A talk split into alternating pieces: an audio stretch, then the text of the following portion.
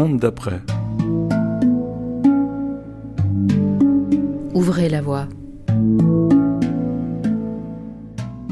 Je m'appelle Emmanuel Brasseur, j'ai quatre enfants, tous adultes, tous sortis de la maison. Je suis directeur intérim. Je dirige des organisations, qu'elles soient dans le privé ou dans le public. Mon métier, c'est de diriger des gens. J'habite Molenbeek, j'habite le quartier maritime, qui est un quartier historique. Le quartier maritime est euh, à l'origine un quartier relativement pauvre, mais donc qui aussi est euh, euh, victime ou qui est soumis à une certaine gentrification. Un, un terme un peu bateau, mais qui veut dire concrètement que quelqu'un qui gagne beaucoup d'argent peut vivre à côté de quelqu'un qui n'en gagne pas assez. Et donc il y a des très grosses différences entre voisins.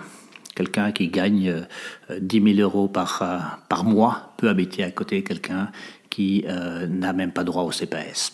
Comment faire en sorte que cette personne qui n'en gagne pas assez peut continuer à habiter à Molenbeek est vraiment un, énorme défi pour euh, la société qui ne dépend pas seulement de Molenbeek, mais qui dépend aussi de Molenbeek et qui, dépend vraiment au fait de la qualité du voisinage qu'on veut avoir. Si un quartier est uniquement constitué de, gens qui n'ont pas, de, pas assez de revenus, oui, c'est un quartier extrêmement faible. Et au plus on mélange euh, ces personnes, au plus euh, ce, quartier va être, va être fort.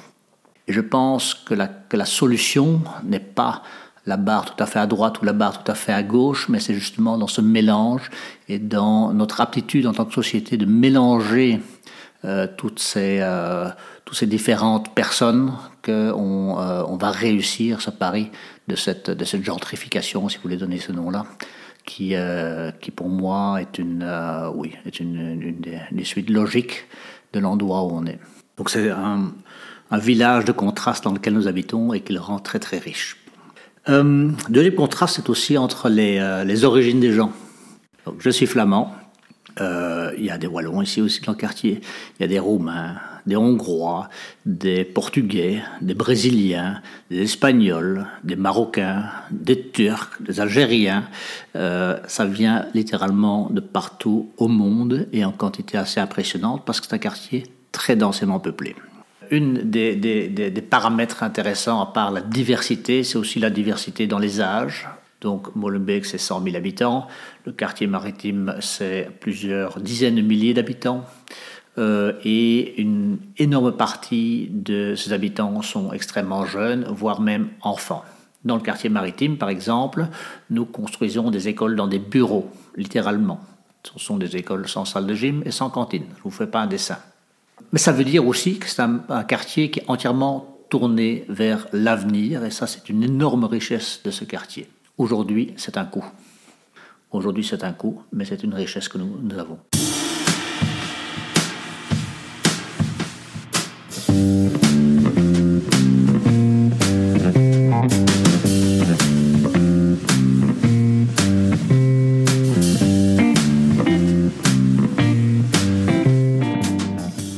Ici au quartier, je m'occupe de pas mal de projets. Je vais un peu les citer. Donc, je suis dans le comité du quartier, je suis dans le comité des commerçants, je suis dans le comité du square. Alors, je participe aussi au comité Molenbeek commune hospitalière. Qu'est-ce que c'est commune hospitalière? C'est euh, l'idée d'être ouvert au, euh, au monde des migrants.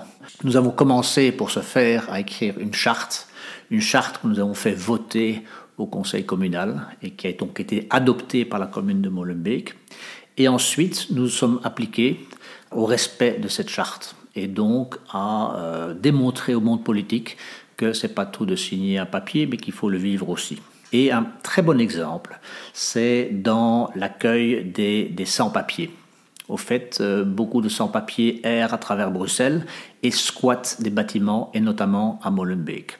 Nous intervenons relativement rapidement lors de ces squats pour essayer de créer un triangle au fait entre les sans-papiers, nous et la commune, et le propriétaire du bâtiment squatté.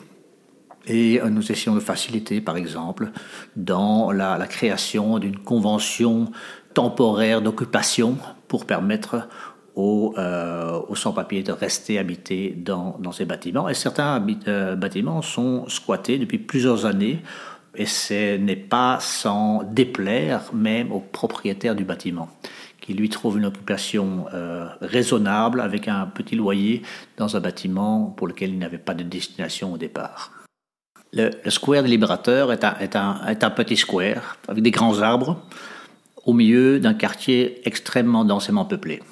Donc le, le, rôle du comité du square, c'est d'animer, c'est de, de, réfléchir aux, fonctions au fait de ce square, c'est d'être, euh, d'interpeller les, pouvoirs politiques sur ces fonctions, d'attirer des, investissements, de créer de l'animation sur ce square, de créer du respect pour ce square, de créer un, une, sensation de, de, possession par les habitants, que ce square leur appartient vraiment, Bien, dès qu'on organise une, activité, euh, une petite euh, kermesse en été, ou un concert, ou une série d'événements, euh, ou un dimanche en voiture, des choses comme ça, on essaye d'intégrer un maximum de personnes, non seulement la participation passive, mais surtout la participation active.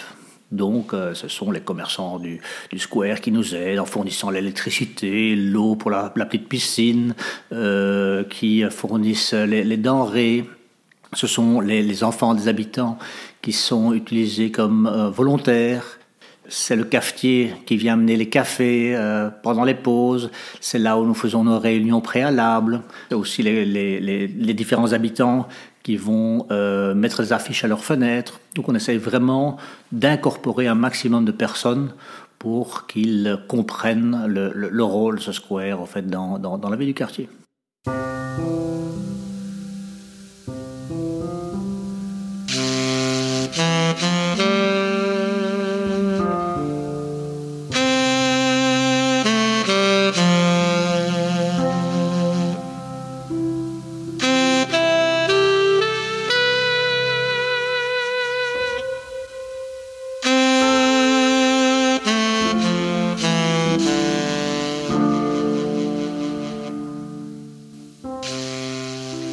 Le, comité de quartier, c'est une, une, drôle de bête parce que les gens n'y sont pas élus.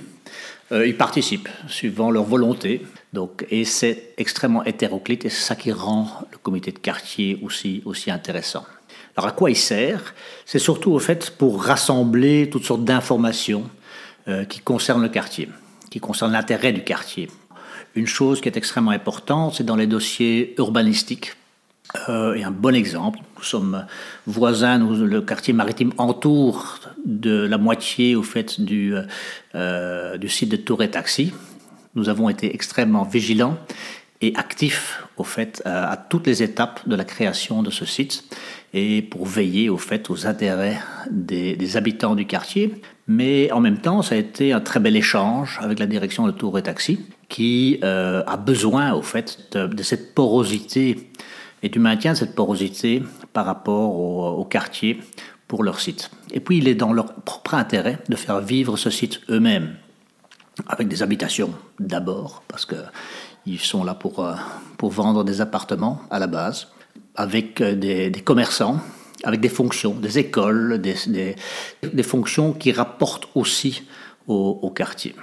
La dernière fonction, qui n'est pas des moindres, c'est euh, apporter de l'emploi. Et Dieu sait si on en a besoin ici dans le quartier.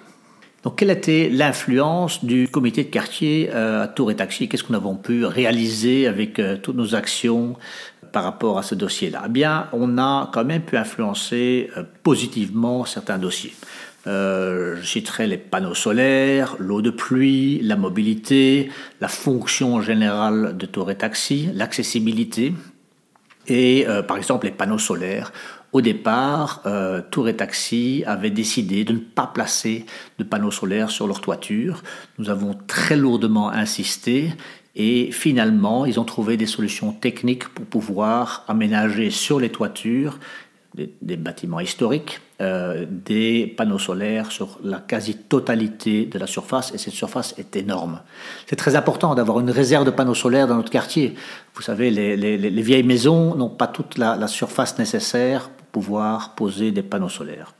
L'eau de pluie, même, même, même débat. Une immense superficie de toiture euh, était d'évider directement dans les égouts de Bruxelles. C'était un gâchis. On remarque qu'il y a une sécheresse de plus en plus grande et donc nous avons très lourdement insisté pour que cette eau de pluie soit stockée et réservée. Et donc euh, cette eau de pluie va être stockée, gardée, et notamment dans un étang qui vient d'être créé seulement cette année, donc plusieurs années après le début des travaux. Alors pendant tout le processus de, création de tours et taxis, le comité de quartier a beaucoup insisté sur cette porosité et ce, mode traversant du site entier de tours et taxis. Et je pense que c'est très important pour tout le monde, que ce soit pour Tours et Taxi elle-même, comme pour les habitants. Si on aurait créé des barrières entre ce, monde magnifique qu'est Tours et Taxi et le quartier maritime, ça aurait créé la colère, de l'incompréhension par rapport aux habitants, et certainement par rapport aux jeunes habitants. Tour et Taxi a aussi été un allié, un allié pour le, quartier à négocier avec euh, les autorités pour une meilleure mobilité dans le quartier. Un bon exemple, c'est le nouveau pont piétonnier qui est prévu euh, à l'initial uniquement pour les bus et les taxis. Eh bien, nous avons pu négocier ensemble avec Tour et Taxi pour que le tram passe également dessus et donc notre quartier sera relié directement à la gare du Nord euh, par un tram qui passera sur ce nouveau pont. Et sans l'aide de Tour et Taxi, ça n'aurait pas réussi. Et donc ça, démontre au fait l'utilité d'un comité de quartier qui donne une voix, qui donne un levier au fait à, des habitants d'un quartier pour pouvoir influencer leur, leur monde, leur environnement. Et euh, c'est une réalité. Donc c'est une dizaine de personnes qui peuvent quand même euh, influencer vraiment les décisions à un niveau euh, régional, parce que c'est vraiment un investissement régional de quel on parle quand on parle de, de mettre un tram ou non.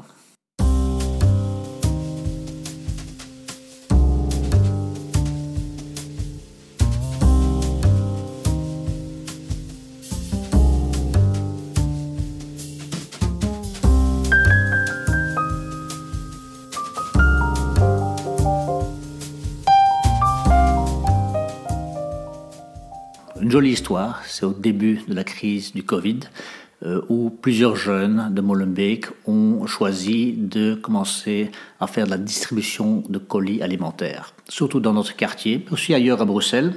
Il y a eu un énorme basculement de gens qui étaient juste du bon côté de la précarité, qui ont basculé du mauvais côté de la précarité. Et euh, ces gens-là ont beaucoup aidé, été aidés par la distribution de, de colis alimentaires. J'ai été les aider en termes de, de liens, créer le lien avec la banque alimentaire, euh, leur trouver des locaux, et aussi simplement en termes d'organisation euh, journalière de leurs activités. J'ai beaucoup aidé aussi naturellement à la, distribution physique, que ce soit du, du, jour ou de la nuit. Comment est-ce que je vois le monde de demain? Euh, je crois que, que Molenbeek est un, bon exemple du monde de demain, parce qu'on n'aura pas le choix de devenir encore plus urbain.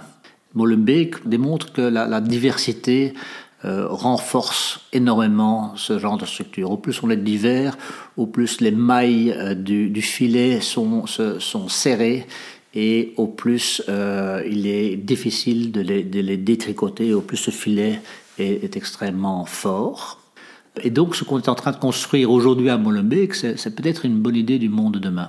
On pourrait penser que d'avoir euh, des fêtes différentes, par exemple euh, Noël, euh, la Pâque juive, le Ramadan, etc., est une, est une faiblesse. Mais non, au contraire, c'est une, une, une richesse. Au plus il y a des fêtes, au mieux ça vaut. La raison pourquoi j'aide, c'est parce que je veux aider à faire un monde meilleur, tout simplement. Et je pense qu'il faut commencer le plus proche possible de soi-même, que ce soit euh, dans, sa, maison, dans sa, sur son trottoir, dans sa rue, dans son quartier, dans, dans cet ordre-là, et là où on peut être le, plus efficace. Euh, si je suis un bon organisateur, euh, bien je vais peut-être aider à organiser. Si je suis quelqu'un de très physique, je vais peut-être aider à porter. Et, et donc j'essaye d'utiliser mes propres moyens au mieux possible. Alors ce que j'y trouve dans cette implication euh, sociale de mon quartier, c'est d'abord une reconnaissance, tout simplement une, fierté, une grande fierté. Je connais tous les voisins de ma rue, tous les voisins de ma rue me connaissent. Euh, c'est énorme, c'est énorme en termes de, de, confort de vie, de comprendre où tu, où tu habites, euh, avec, avec quelle galaxie on, gravite. Donc oui, j'ai gagné ça, j'ai gagné ça. Donc en, en, m'impliquant aussi fort dans mon propre quartier, euh, je, je, me rends vraiment compte que c'est mon, mon chez-moi. Et c'est aussi un sentiment que, que, je voudrais partager avec tous ces, ces gens qui viennent d'origines différentes. Donc j'ai énormément voyagé dans ma vie, j'ai vécu en Afrique, en Indonésie, j'ai grandi en Hollande, j'ai étudié en Hollande et en France, et c'est seulement adulte que je suis arrivé en Belgique. Et c'est seulement il y a 12 ans que je suis arrivé à Montlebec, mais je ressens vraiment comme comme c'est ma maison. Et euh, je voudrais vraiment partager ce, sentiment d'appartenance avec euh, avec tout le monde, au fait tout le monde qui sont mes voisins et euh, qui fait partie de mon quartier. Quel lien est-ce que je pense avoir construit? Eh bien, en toute honnêteté, je crois que je n'ai rien inventé.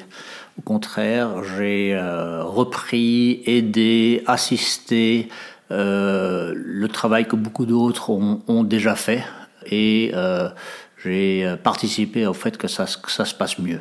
Aussi simple que ça. Je n'ai pas l'idée la, d'avoir vraiment inventé quelque chose de neuf.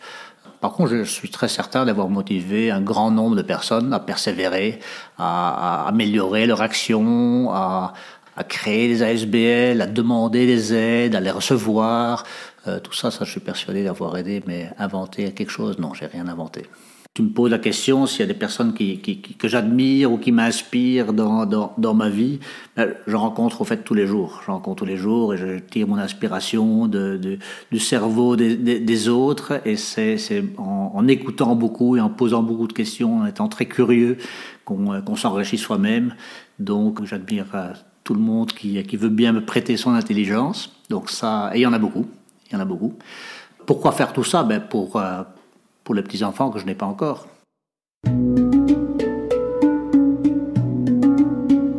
Monde d'après. Ouvrez la voie.